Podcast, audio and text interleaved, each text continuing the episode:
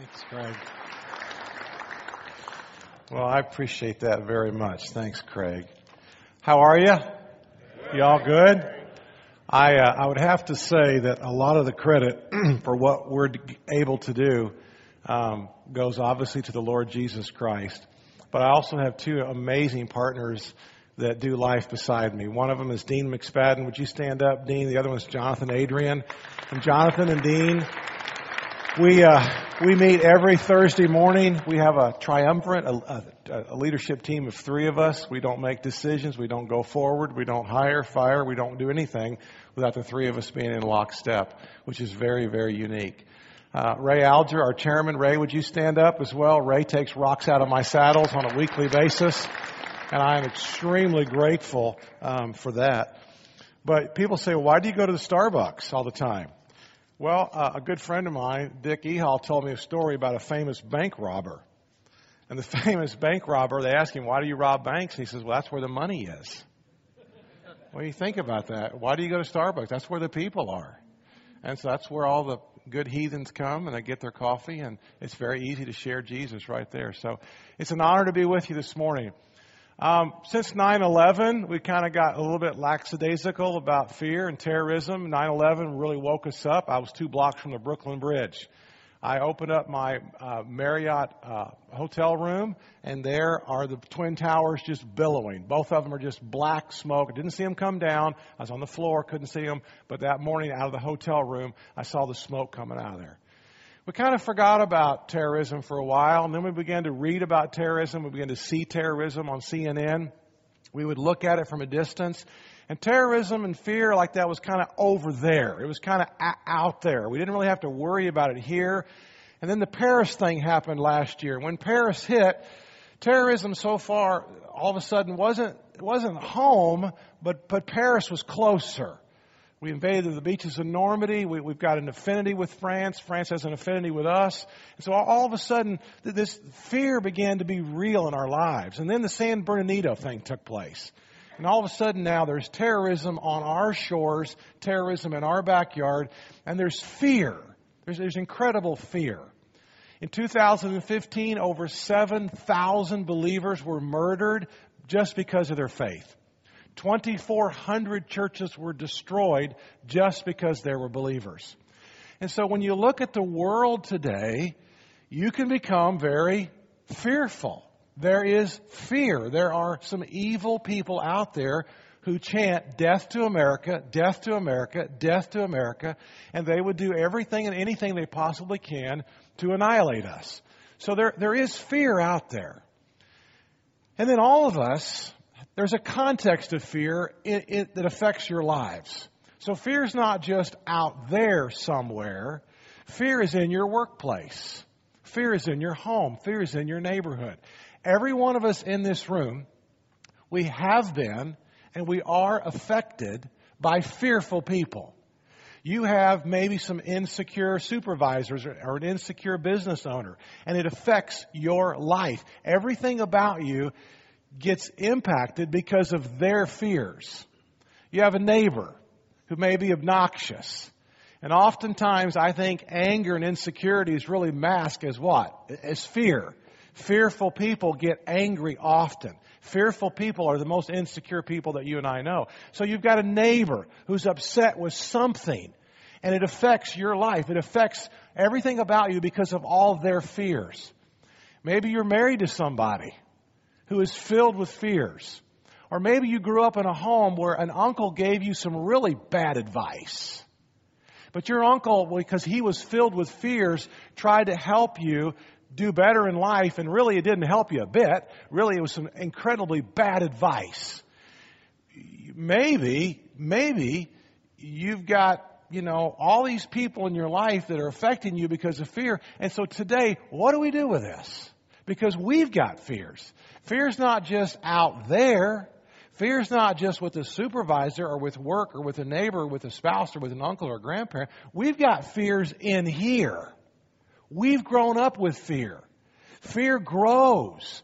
And as we get older, either our fears increase or our faith increases, but they both don't happen at the same time.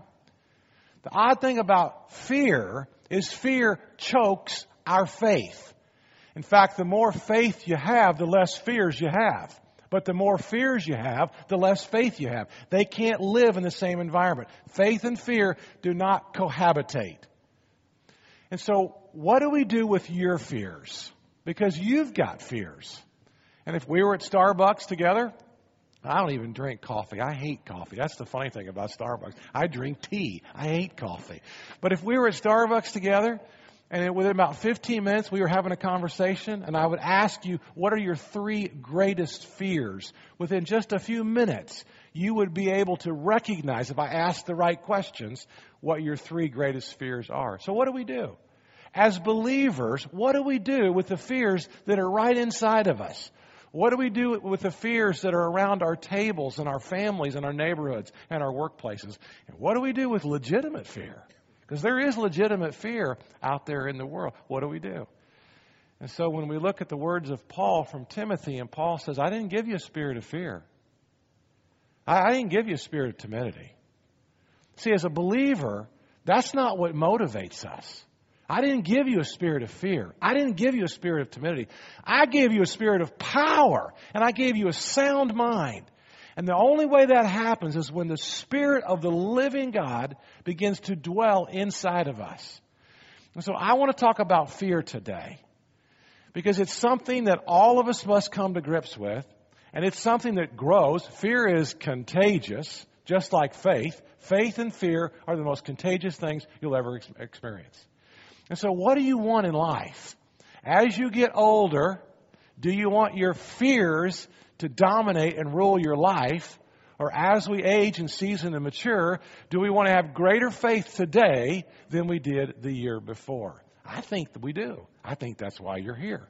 The question is not do I want it, it's what do I do and how do I get there? When we look at our Lord, He's always the place to start. And our Lord was betrayed, our Lord was illegally tried. Our Lord was flogged. Our Lord was crucified. Our Lord was given the maximum sentence.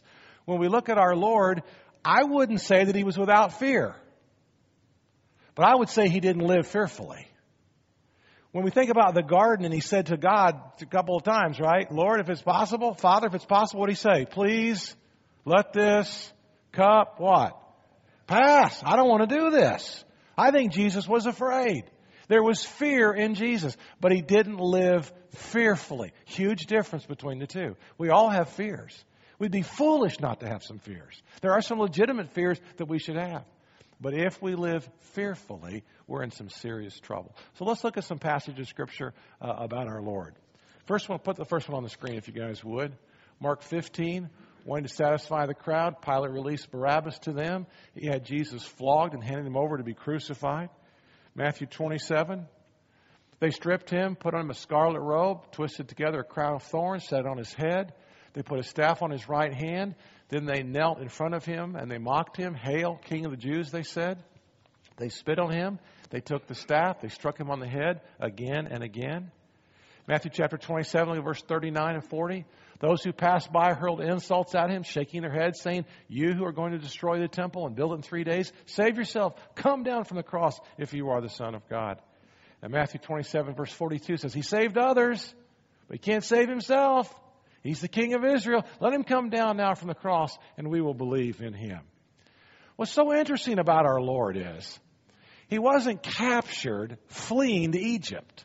He, he wasn't captured trying to hide in one of David's caves. He wasn't captured like on a, in a port or on a boat somewhere getting ready to go across the Mediterranean. He walked down Main Street. He rode down Main Street on a day when messianic expectations were at the highest. He comes in on Passover. Here comes Pontius Pilate and 500 Roman soldiers from one direction. And here comes Jesus down the Mount of Olives into the city. And he announces to everybody, I'm here. I'm here. And they captured him. And they crucified him. And they killed our Lord. Do you think he was afraid? Well, I do. Our Savior understood fear. You understand fear. Some of you in this room, you wake up scared to death every day. You're afraid of failure. You're afraid of loneliness. You're, you should be afraid of your wife. You're afraid of your wife. You're afraid you won't measure up to be a good dad or good grandfather. You're afraid of retirement. Ed just retired, what, two days ago? Five days, three days ago? Ed did. We'll be praying for Ed. He'll be in depression the next six months. So, some of you are afraid I won't have enough resource. All, all of us in this room, some of us don't sleep well.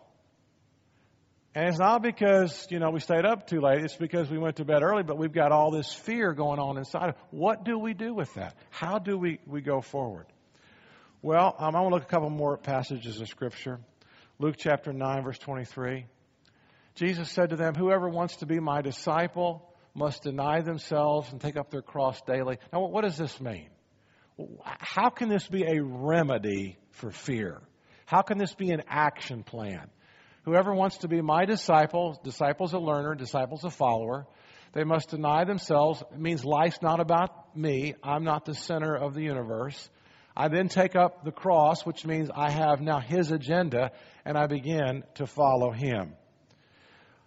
I think that's when we begin to figure out that we've got a plan and we've got a mission and we're on a mission and, and, our fears then begin to kind of dissuade a little bit because all of a sudden we realize that life's bigger than us. And so, what are the parts in your life that God's calling you to do or God's calling you to be, and you're afraid? And He's not going to probably call any of you to go be missionaries in Africa. Okay? You're freaked out about that. That's always what's always said. That, that'll never happen. But, but what, what, what is it in your life right now that you know that you know that you know that the Holy Spirit is calling you to go forward, but there's a little bit of fear or there's a little bit of trepidation? I, I remember um, a couple of years ago when we started talking about building the wedding chapel. And everybody started talking about, and then the people had all these fears just came out of the woodworks. Now, there's only it takes about five percent of your people to have fear to, to create pandemonium and, and panic, right?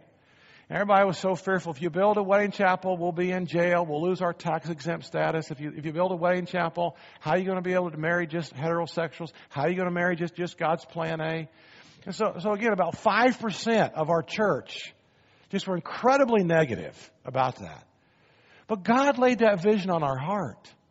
God laid a vision on our heart to come back to what He created within the home and within the family. And that vision comes from our Heavenly Father.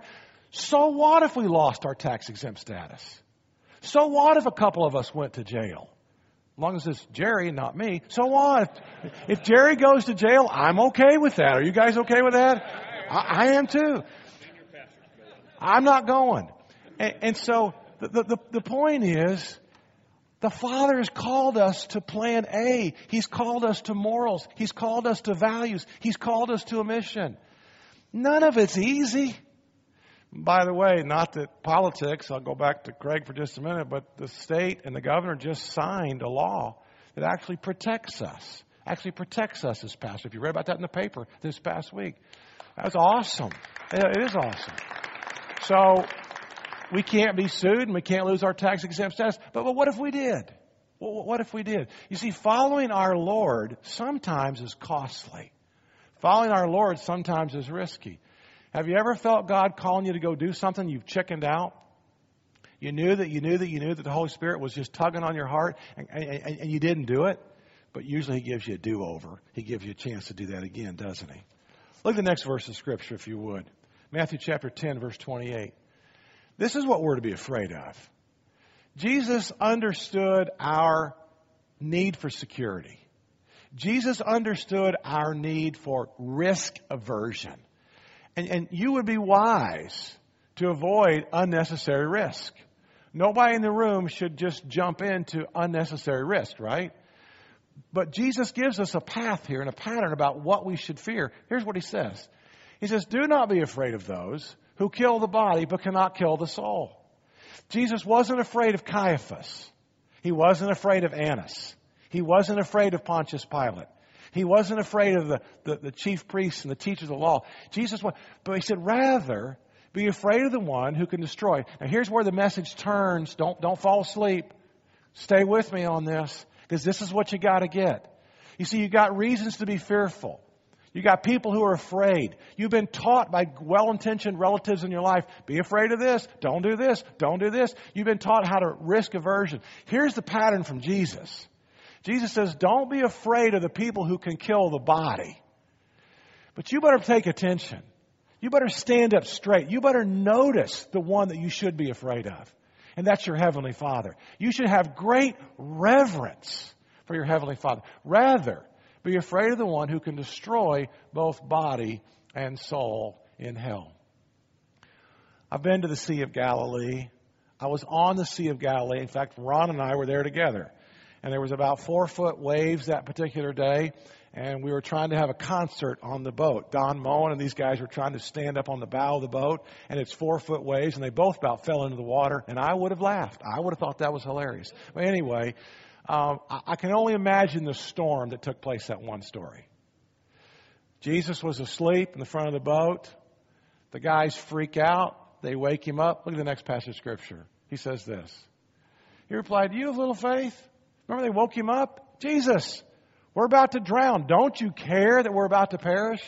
Oh, you of little faith, why are you so afraid? Then he got up and he rebuked the winds and the waves, and it was completely calm. The men were amazed and they asked, What kind of man is this? Who, who, who is this? Even the wind and the waves. Now that's who I want to give my life to.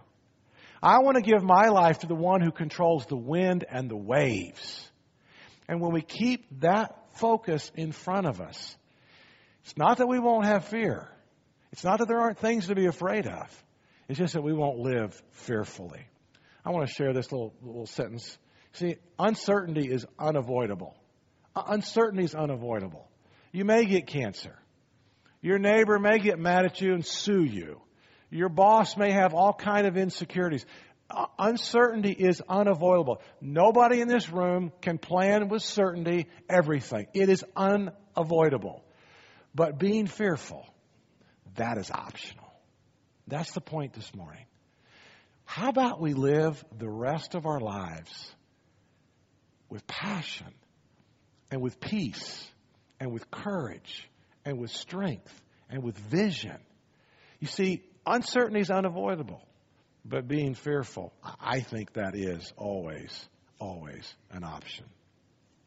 So here's what I'm going to suggest you do today. I'm gonna, I'm gonna have, I have a suggestion that I don't think you'll ever forget. And here's the suggestion I want you to fight fear with a plan. Say that with me out loud. Fight fear with a plan. Again, fight fear with a plan. And so I want to talk about this. This is what I want you to remember. I want you to be able to put it up here. You don't write it down because you'll lose it or put it on your phone, but, but put it up here.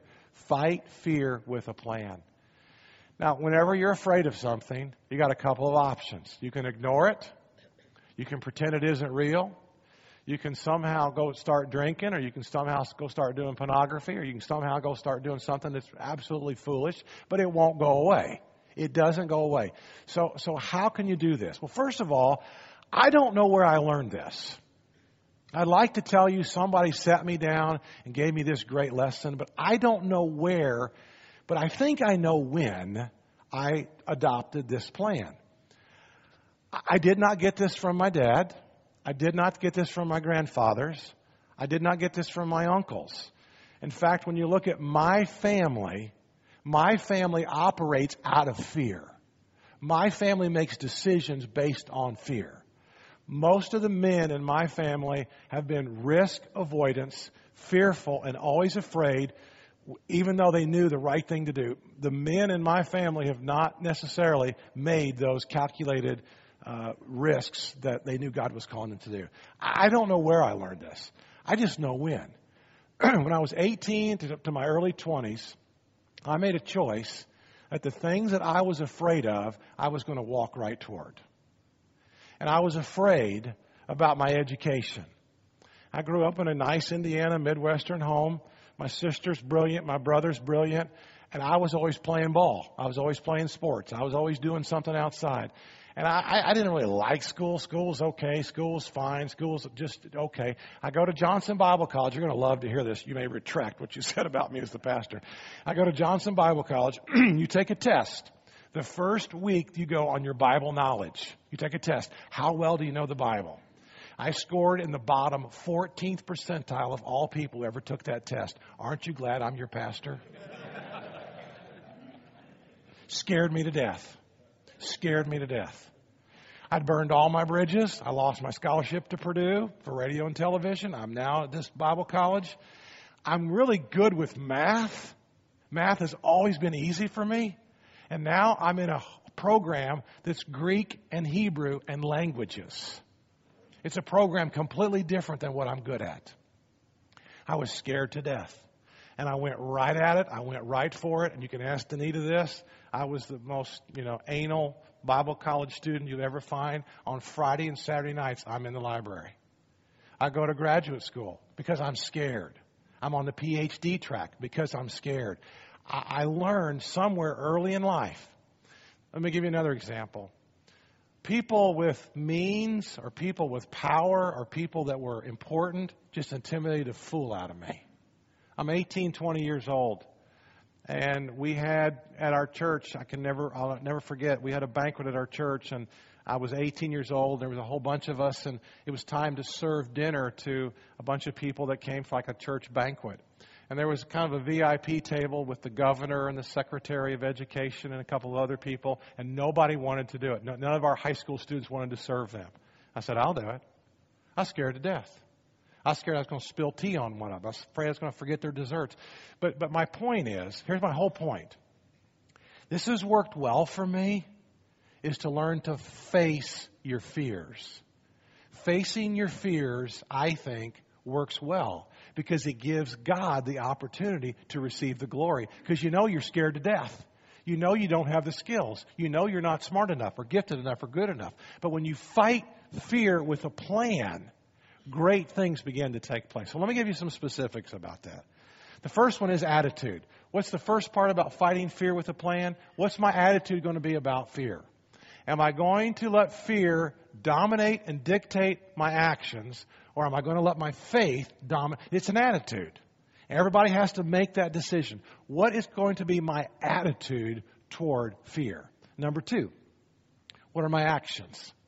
What will my actions be toward fear? So I want to give you some principles, and then I want to give you some, some priorities. Okay? So num- number one, here's some principles. I, I would, and this is what I try to do, is I would surround yourself with those who fear God. There's only three kinds of people in this world wise, foolish, and evil. There's only three wise, foolish, and evil. Every person can be categorized as either wise, foolish, or evil. Now, there's degrees of wisdom, there's degrees of foolishness, and there's degrees of evil, but every person is either wise, foolish, or evil. Why would we ever surround ourselves, if we want to be faithful, why would we ever surround ourselves with people who are foolish?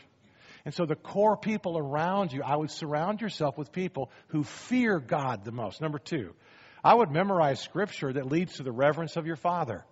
We can all memorize in this room. We got plenty of time. We watch TV. The average American watches six hours of TV a day. Now, I don't have six hours to watch TV, but we've got plenty of time. You can memorize one verse a week that helps you to have reverence for your Heavenly Father. Everybody can do that. Number, t- number three, build habits that move you or keep you in the center of God's will. So, what are my habits? It's a plan. I'm going to fight fear with a plan. What are the habits that I'm going to have that keep me in the center of God's will? And number four, I prioritize my values and I list them. We write down what do I value? Gosh, I value Christ. Man, I love our church. I value Danita. I, I want to be the most helpful dad, coach my older kids. What, what, are your values? You, you write down your values and you prioritize. And then number, number um, five is this. What do I fear the most? What's my greatest fear? And then do a 21 day fast and pray every day about your greatest fear. A 21 day fast. That's fighting fear with a plan. So let me ask you this. If your greatest fear is losing your job, how do you fight that? If your greatest fear is loneliness, how do you fight that? If your greatest fear is retirement or I don't have enough income or I don't or I'm lonely, what what what, what how do you fight that with a plan? Well, let's talk about each one of those for just briefly. If you fear losing your job, what what can you do? You can build skills. You can go back to school. You see, that's a plan. If you're afraid someday that you're going to be obsolete, why would you ever stop building your skills? What are the skills that you can develop and grow in each and every year? Number two, I, I fear that I fear retirement. Maybe somebody says, I just, I just fear retirement. All right, well, before you get to retirement, fight that fear with a plan. What can you do? How could, where can you volunteer? What, what hobbies can you take up? Well, I fear that I won't have enough resources in, in retirement. Okay. What can you do today just to save a little bit of money? So if you save 50 bucks a month, what will that get me in five years? I mean, you, you fight fear with a plan. Most men do nothing. The problem with Adam in the garden is he was passive. He was right next to Eve, and Eve was about to take the, the, apple, and he should have said, Hey, babe, time out. We're not doing that. That's not what God said. And take a big old hoe and just chop the serpent in half. That's what he should have done. Right? No, don't hit Eve with the hoe. No, no, no. Don't hit Eve. No, no. That's in the Bible too, bro. That's it. That's up there. Love your wife, cherish her, nourish her. So, but, but what, what action steps will you take? And it all starts with the scriptures. So I want to end today with these scriptures because it all ends with this. Listen to what God says. If you're going to fear something and fear somebody, He will be the sure foundation for your times, a rich store of salvation and wisdom and knowledge. The fear of the Lord. Look at that. You're going to fear something. You're going to fear somebody. But the fear of the Lord is the key to this treasure. Just leave this open for just a second, if you would. The fear of the Lord is the key to this treasure. How many people do you see on a weekly basis who are absolute fools? And they don't fear God, and they brag about it, and they act like they're going to live forever. Those people are absolute fools. Fools. I never will forget about five Easter's ago, I asked one of our neighbors at the YMCA if he'd like to come to church. He said, no. I said, well, well, okay. Would your wife like, no. I said, all right. He said, you know why? I said, no. He said, he said, I think I am God. I said, what? He said, I think I am God. I said, let me get this straight. You really think like you're one of the big three, like Father, Son, Holy Spirit? He said, well, no, but I just, I just, I just think I am God. I kid you not. So now we see him jogging into the neighborhood, and Danita always says, hey, there goes God. Foolish. The fear of the Lord. The fear of the Lord is the key to this treasure. You want to live tomorrow without all that anxiety? It's, it's the fear of the Lord. Look at the next verse. Surely his salvation is near to those who fear him, that his glory may dwell in our land. Let's have the next one. The Lord confides in those who fear him. He makes his covenant known to them. I like that. He confides. He makes his covenant known. Don't you want to know God's will? You fear God more than anything or anybody else. He will make his will known to you. The Lord is near to all who call on him, to all who call on him in truth. He fulfills the desires of those who fear him. He hears their cries and he saves them. The Lord watches over all who love him, but all the wicked he will destroy. And the next one. The fear of the Lord is the beginning of wisdom and knowledge. That's just how Proverbs starts off. You get that one right, you get all Proverbs right. The fear of the Lord is the beginning of, of wisdom, but fools despise wisdom and instruction. Isn't that true? Foolish people don't want to hear it. They don't want to hear it. Look at the next one. The fear of the Lord is a fountain of life, turning a person from the snares of death. How, how about the last one then? For the Spirit God gave us does not make us timid, but gives us power, love, and self discipline. I, I don't know what your plan needs to be. I just know you need one. I just know I have a plan. I have fears. I fight fears. You fight fears. And the only way that we can really fight these fears is with a plan. What's your plan? I would encourage you in the next seven days to spend an hour by yourself and come up with your two or your three greatest fears. What do I fear the most? And then I would come up with a plan. if I fear this the most, what can I do? If I fear loneliness, you know, to have a friend, you have to be a friend. So if I think I'm being lonely, how can I have a plan to be a friend? If I fear that my spouse and I are going different directions, instead of being passive, what can I do to get engaged and, and involved? And well, what's one thing that she would really like for me to do? What's one step I can take? If you fear failure, that's the number one fear for men is the fear of failure. If you fear failure and you failed, and who hasn't? We have all failed over and over again. But success is getting back up.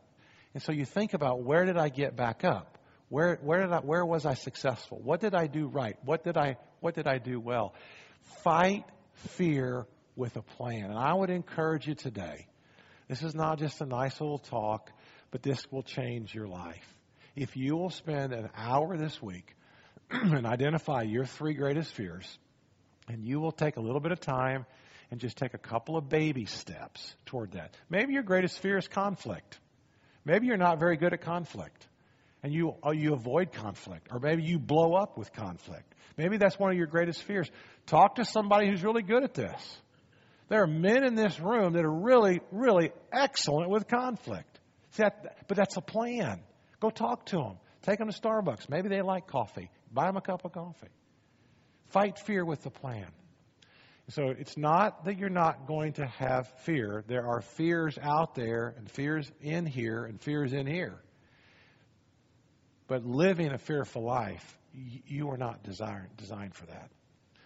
And my probably my favorite verse that I think about almost every day is greater is he that is in me than he that is in the world. Greater is he that is in me than he that is in the world.